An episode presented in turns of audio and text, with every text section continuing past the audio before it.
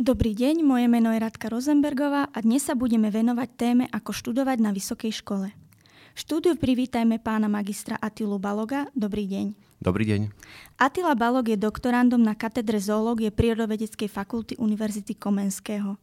Minulý rok napísal knihu s názvom Ako študovať na vysokej škole, e, v ktorej nájdu vysokoškoláci odpovede na otázky typu ako sa pripraviť na skúšky, ako vypracovať záverečnú prácu alebo ako si správne vybrať vysokú školu.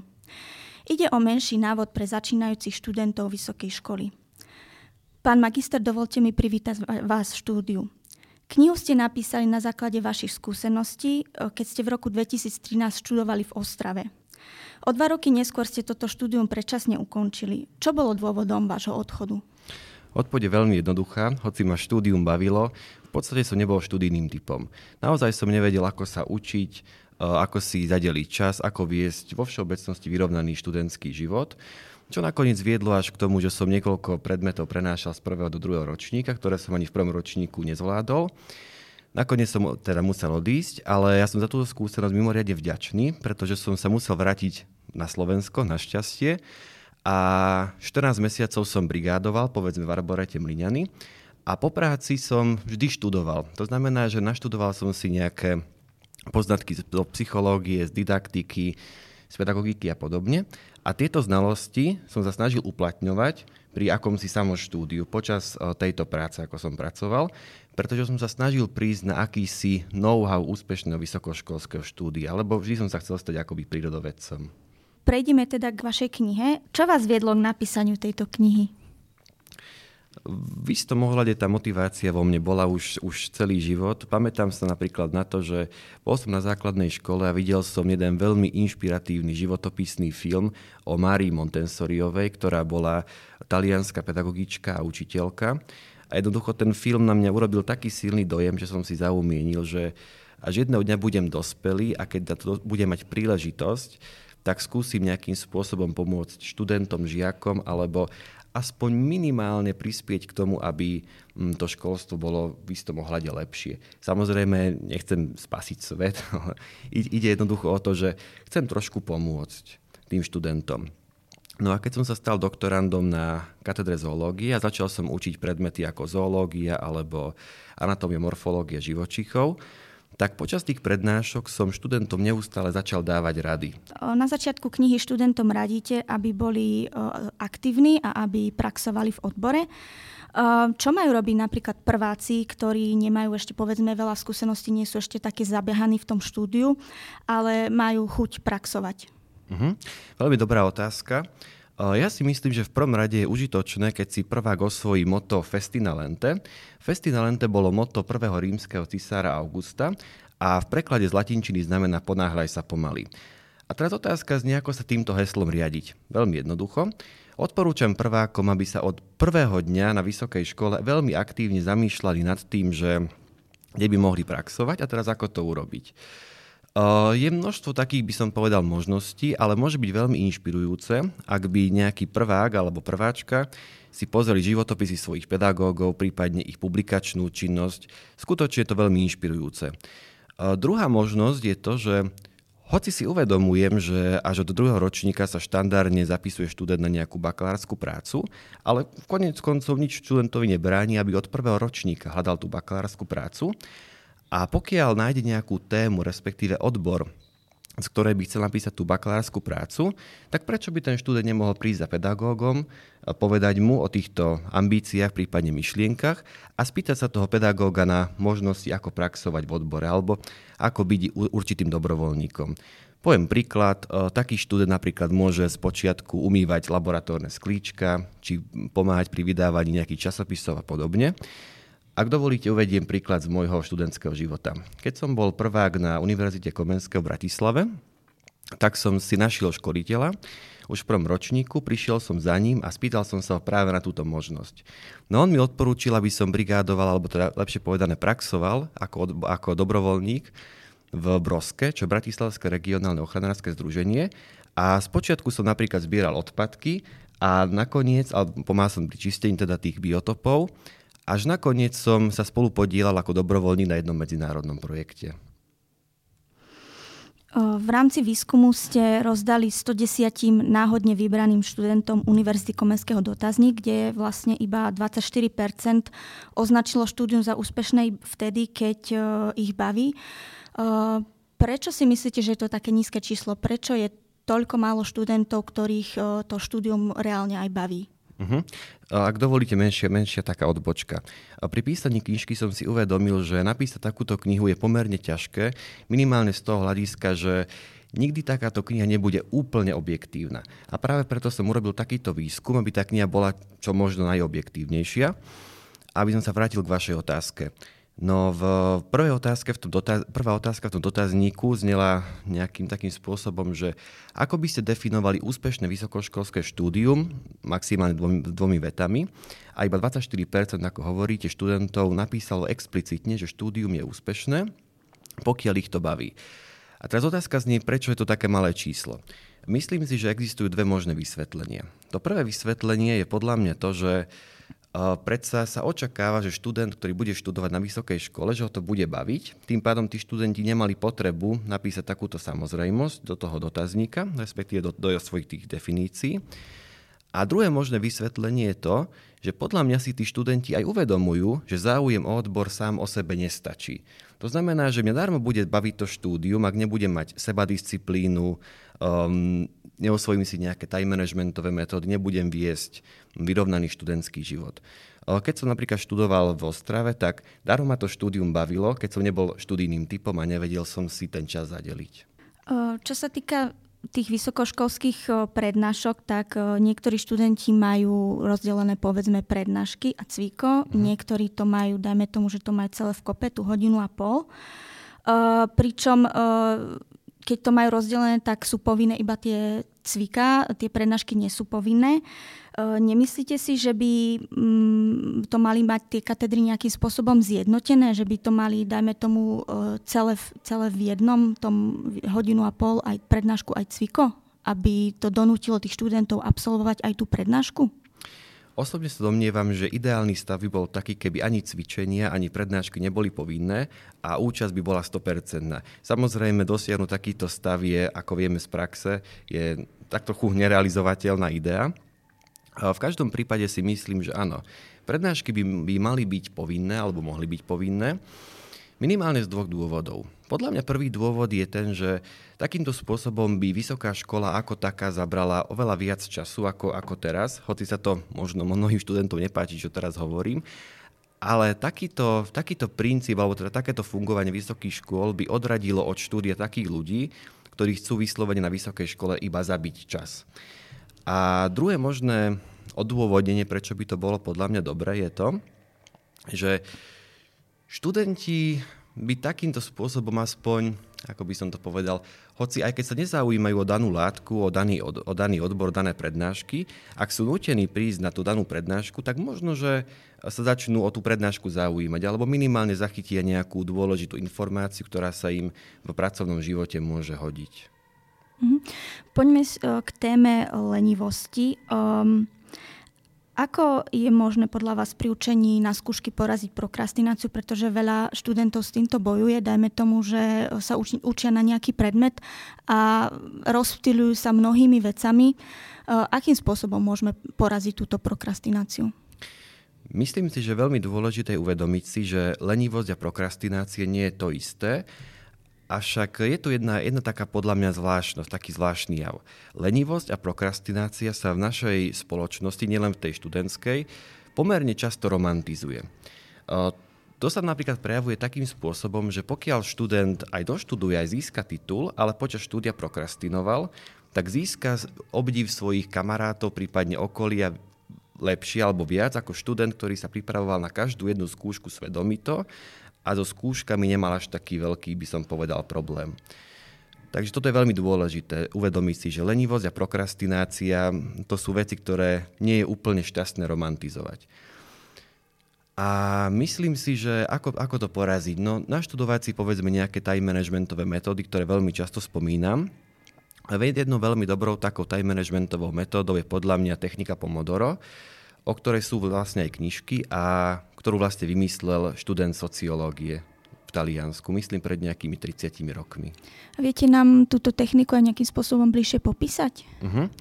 Ono, tá technika je v súčasnosti pomerne komplexná, ale v podstate sa zakladá na tom, že po 25 minútach intenzívneho štúdia je dobre si dať 5 minút vyslovene pauzu alebo teda prestávku a po štyroch takýchto celkoch študijného úsilia je dobré si dať 15 až polhodinovú prestávku.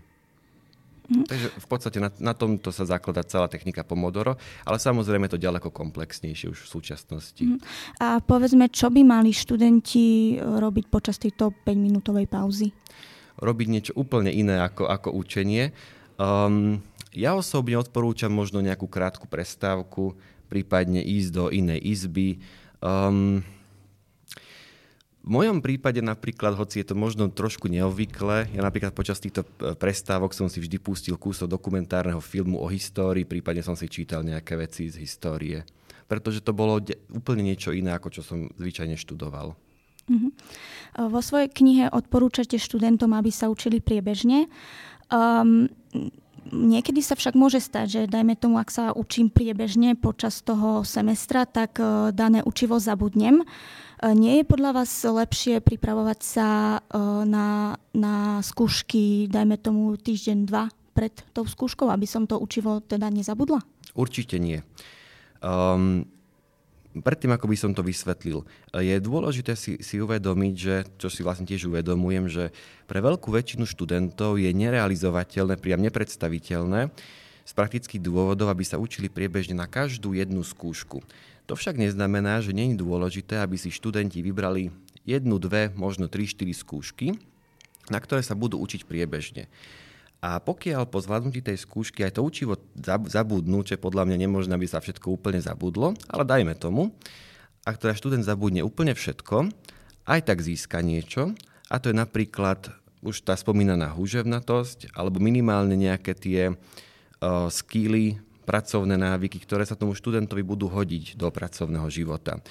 Každá minca má však dve strany. To znamená, že študenti, ktorí sa nepripravujú takto svedomito, a teda všetko si nechávajú na poslednú chvíľku, tak povediac, dokonca sú leniví, niektorí prokrastinujú, tak takí študenti pociťujú počas skúškového obdobia naozaj zvýšený stres čo je v istom ohľade aj výhoda, pretože keď doštudujú tú vysokú školu, tak sa so zvýšeným, stres, so zvýšeným stresom budú vedieť lepšie akoby vysporiadať.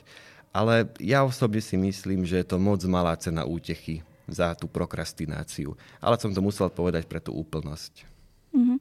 Čo sa týka možno nejakých prestavok, ako často by sme si mali robiť o, pri učení pauzy? Mm-hmm. Ak dovolíte, budem sa trošku opakovať. Ja si myslím, že každých tých 25 minút, ako som to už predtým opísal, ako hovorí vlastne technika Pomodoro. Mm-hmm. Môžeme sa presunúť k praxi študentov. Um, niektoré katedry majú, dajme tomu, povinnú prax vo vyšších ročníkoch, niektoré to majú naopak, že majú najskôr, eh, dajme tomu, povinnú prax, potom sú tie ťažké skúšky. Uh, nemyslíte si, že by tie katedry mali mať toto nejakým spôsobom zjednotené, že dajme tomu uh, najskôr bude tá teória, tie prvé, prvé tri roky a potom neskôr je prax? Aby si študenti získali tie potrebné skúsenosti neskôr, najskôr získali tie vedomosti? Aby teda najskôr získali teoretické znalosti až, áno, až potom áno, až prax? potom prax. A myslím si, že je veľmi dôležité tú prax získať ideálne čo najskôr, čo je samozrejme v prípade mnohých katedier z technických dôvodov nerealizovateľné. No a pokiaľ študent naozaj chce tú prax a chce byť samostatný, tak odporúčam využiť vlastne také postupy, aké som opísal už teda predtým. E, spýtať sa toho školiteľa na rôzne e, možnosti dobrovoľníctva a podobne.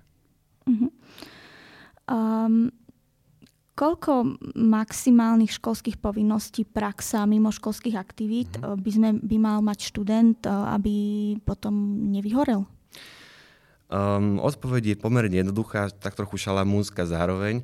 Myslím si, že tak veľa povinností, respektíve tých aktivít, aby študent dokázal byť vyrovnaný. To znamená viesť dlhodobo vyrovnaný emocionálny život, čo sa vlastne v praxi manifestuje podľa mňa tak, že študent, ktorý na seba zoberie naozaj iba také množstvo povinností, respektíve mimoškolských aktivít, aby bol vyrovnaný, tak počas toho skúškového obdobia nepociťuje až taký veľký stres, ako študent, ktorý nevedie taký vyrovnaný život. Mm-hmm. Podľa mňa tá vyrovnanosť je naprosto kľúčová. Ale kvantifikovať, no to je asi pomerne náročné, nakoľko každý odbor je trošku iný. Mm-hmm. Uh, niektorí ľudia um, idú na vysokú školu, dajme tomu iba z dôvodu, že um, to chcú ich rodičia, prípadne príbuzní a nemajú nejaký ten životný cieľ. Uh, a chcú iba získať titul. Um, čo rádite týmto ľuďom, ktorí takýmto spôsobom rozmýšľajú a chcú iba získať ten titul? Uh-huh. Uh, čo takýmto ľuďom radím? No, takí ľudia, ktorí, no poviem to takto, v knižke uh, sa zapodievam aj s takými témami, ktoré sa považujú za určité tabu témy, napríklad štúdium iba a výlučne pre titul. Ja si myslím, že nie je úplne správne študovať iba pre ten titul, ale už keď niekto študuje pre ten titul, tak ten človek má jednu veľkú výhodu. A síce tu, že e, neinvestuje do tej školy až tak veľa emócií, energie a času, ako študenti, ktorí chcú byť naozaj v tom konvenčnom slova zmysle úspešní. No a študenti, ktorí študujú iba pre ten titul, a tým, že teda majú viacej povedzme času a energie, tak počas tej vysokej školy môžu povedzme si založiť firmu, prípadne podnikanie, prípadne skúšať, vyskúšať sa v písaní a v podobných záležitostiach. Alebo zistiť počas tej vysokej školy, čo ich najviac baví. Povedzme zúčastniť sa kurzu, ja neviem, šitia, sochárstva, prípadne si vyskúšať nejakú inú dobrovoľníckú činnosť. Aby objavili, že naozaj, naozaj čo v nich je. A v tomto ohľade je tak trochu súvisla, súvis, týmto súvisia aj taká téma, že životný cieľ. Viete, človek, ktorý nemá, človek, ktorý nemá životný cieľ, tak takému človeku naozaj nie je pomoci ani, ani rady. Našťastie ľudia, ktorí nemajú potenci- potenciál mať ten životný cieľ, je podľa mňa naozaj málo. A keď človek teda cíti, že nemá ten životný cieľ, tak ako na to? Ja si myslím, že je dôležité si uvedomiť, že ten tzv. životný cieľ môže byť skutočne hocičo. Od takých konvenčných vecí, ako stať sa dobrým lekárom, neviem, právnikom, spisovateľom, to môžu byť aj také veci, ako stať sa dob- dobrým rodičom, postaviť dom, alebo stať sa čestým človekom alebo dobrým kamarátom.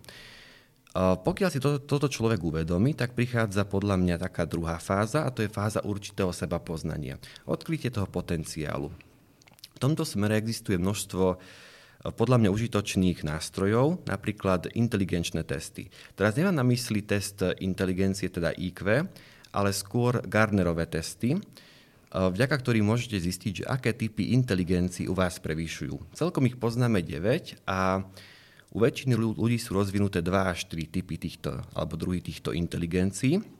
A pokiaľ napríklad zistíte, že máte ten alebo onen typ, napovie vám to veľa o vašom potenciáli a môžete si lepšie definovať ten váš životný cieľ. No minimálne vás to osmelí v tom, aby ste skúšali nové veci. Uh-huh. A možno čo by ste na záver v, odkázali budúcim študentom vysokej školy, ktorí, dajme tomu, ešte nečítali vašu knihu v nejakých troch vetách, povedzme? Pokúsim sa zmestiť do tých troch vied, aj keď je toto asi najťažšia otázka podľa mňa. Uh, podľa mňa štúdium na vysokej, alebo je dôležité si uvedomiť, že štúdium na vysokej škole nie je absolútne žiadnou garanciou životného alebo profesijného úspechu. Jednoducho to negarantuje absolútne nič. To znamená, že vysoká škola sa za nikoho učiť nebude, za nikoho nič neurobí. Vysoká škola, alebo teda to vysokoškolské prostredie vám poskytne iba, pri, iba priestor alebo príležitosť využiť svoj potenciál a je skutočne iba na vás, ako ten potenciál využijete.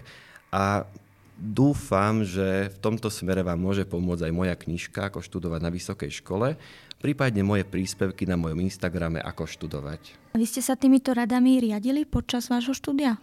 Áno, aj nie.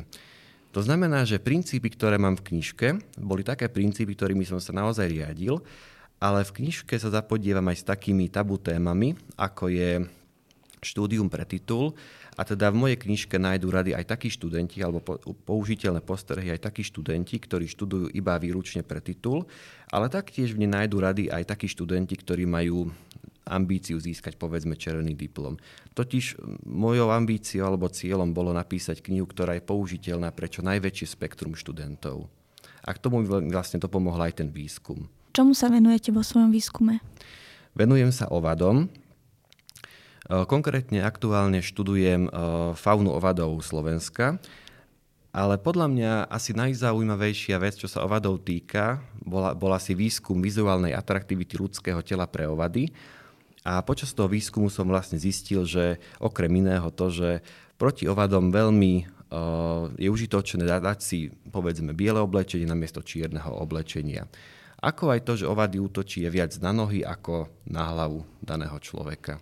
Plánujete uh, zostať na, na univerzite aj po dokončení doktoránskeho štúdia ako pedagóg? Um, pedagogika, alebo teda, teda výuka ako taká je pre mňa ako, akousi, akousi vášňou, takže určite by som, by som v tej pedagogike niečo ešte chcel, chcel urobiť. A to, či zostanem na vysokej škole alebo nie, sa ešte uvidí. V každom prípade uh, chcem sa tej pedagogike venovať aj naďalej. Pán magister, ja vám ďakujem za to, že ste si našli čas na objasnenie témy, ako študovať na vysokej škole a želám vám všetko dobré. Ďakujem aj ja. Dovidenia. Dovidenia.